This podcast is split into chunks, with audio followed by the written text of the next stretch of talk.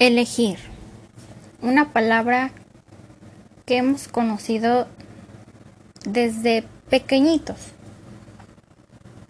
Cuando nos daban a elegir una pelota o un bat, un carrito o una muñeca, un balón de fútbol o uno de voleibol.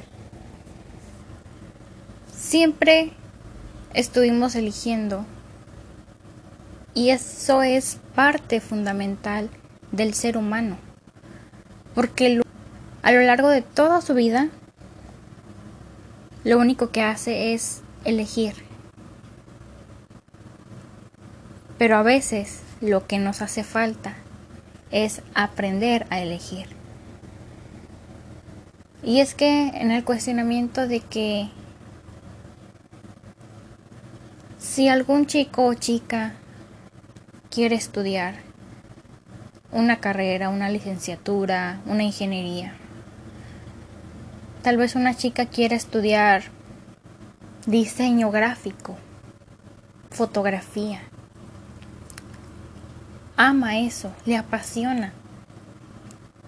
Pero los padres la condicionan o le exigen el decir que sea doctora, que sea maestra, yo quiero que mi hija sea una doctora, que sea la más grande doctora. Tener el orgullo en la familia. Y la hija se cuestiona y dice, es que yo no quiero defraudar a mis padres. Si no estudio lo que ellos quieren, voy a ser una vergüenza. No me van a apoyar. No voy a poder yo sola. Y es ahí donde no elegimos bien donde no elegimos lo que queremos, sino lo que a lo mejor dicen que nos conviene, dicen que nos va a gustar, dicen que va a ser mejor. Pero dentro de nosotros sabemos que no va a ser así. A lo mejor una chica está conociendo a un muchacho súper guapo, súper educado, de dinero y todo, ¿verdad?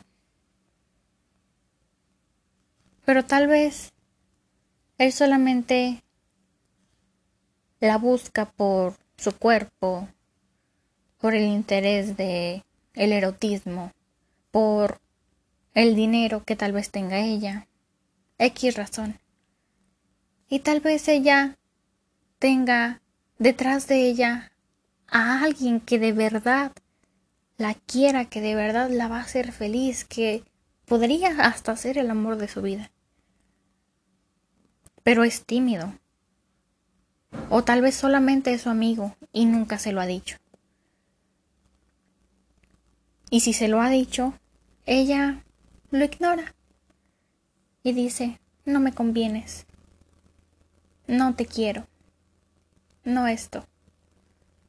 Y es ahí donde cuestionamos el aprender a elegir.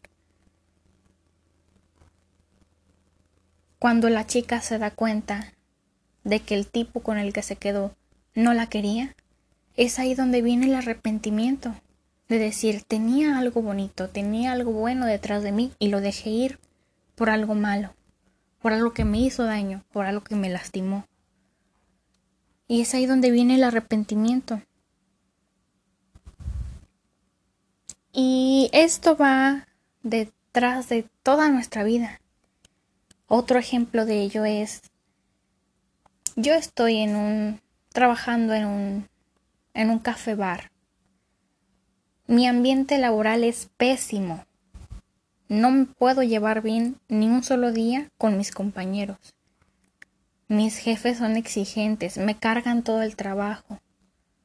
Estoy harta de todo eso, de vivir día tras día tras día lo mismo, de llegar cansada a mi casa, de ganar un sueldo que no lo vale. Pero es a lo mejor lo que me queda cerca de mi casa, lo que está a mi alcance, en el único trabajo que me pueden aceptar. X situación pero estamos aferrados ahí. O tal vez porque la dueña o el dueño esté a mi mamá, mi tía, mi familiar. ¿Y cómo me voy a salir si es mi tía, si es mi familia, si es mi mamá? ¿Cómo la voy a dejar sola o solo? Tengo que estar ahí. Y es ahí donde nos cuestionamos y decimos, ¿me salgo del trabajo, renuncio al trabajo o me quedo? Y preferimos quedarnos y seguir aguantando y aguantando hasta que llega un límite en el que decimos hasta aquí. Voy a hacer lo que yo quiero, lo que a mí me gusta, lo que a mí me tiene contenta, me tiene cómoda. Y donde sé que voy a poder crecer, ya sea personalmente, laboralmente, socialmente, amorosamente, como sea, pero donde sea que yo voy a crecer. Porque a lo largo de nuestra vida vamos pasando ciencias y es claro, hay un dicho que dice que la experiencia hace al maestro. Y sí, mientras más experiencias vivas, mientras más errores cometas, más vas a aprender de tu vida y más vas a poder relacionarte a tu futuro.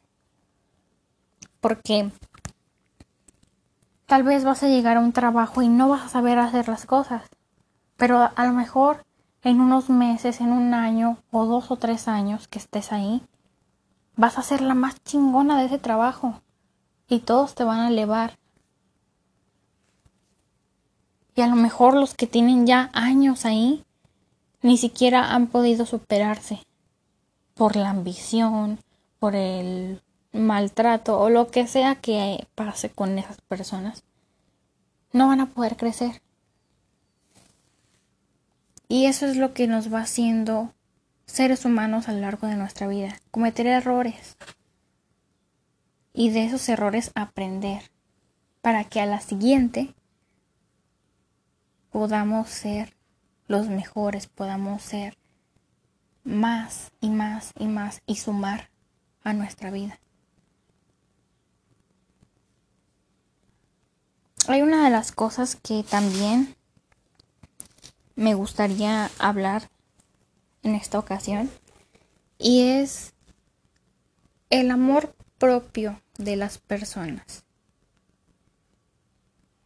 Yo en lo particular pasé por situaciones muy, muy desagradables en el pasado, donde a mí me hicieron dudar completamente de mi capacidad, de mí misma, de mi autoestima, de, de todo lo que soy. Yo me sentía fatal. Me veía al espejo y yo decía, qué horrible, es cierto todo lo que me dicen. Veía mi cara, veía mi cuerpo, escuchaba, mi voz, veía mi pelo y todo decía, está horrible. No me quiero, no quiero esto.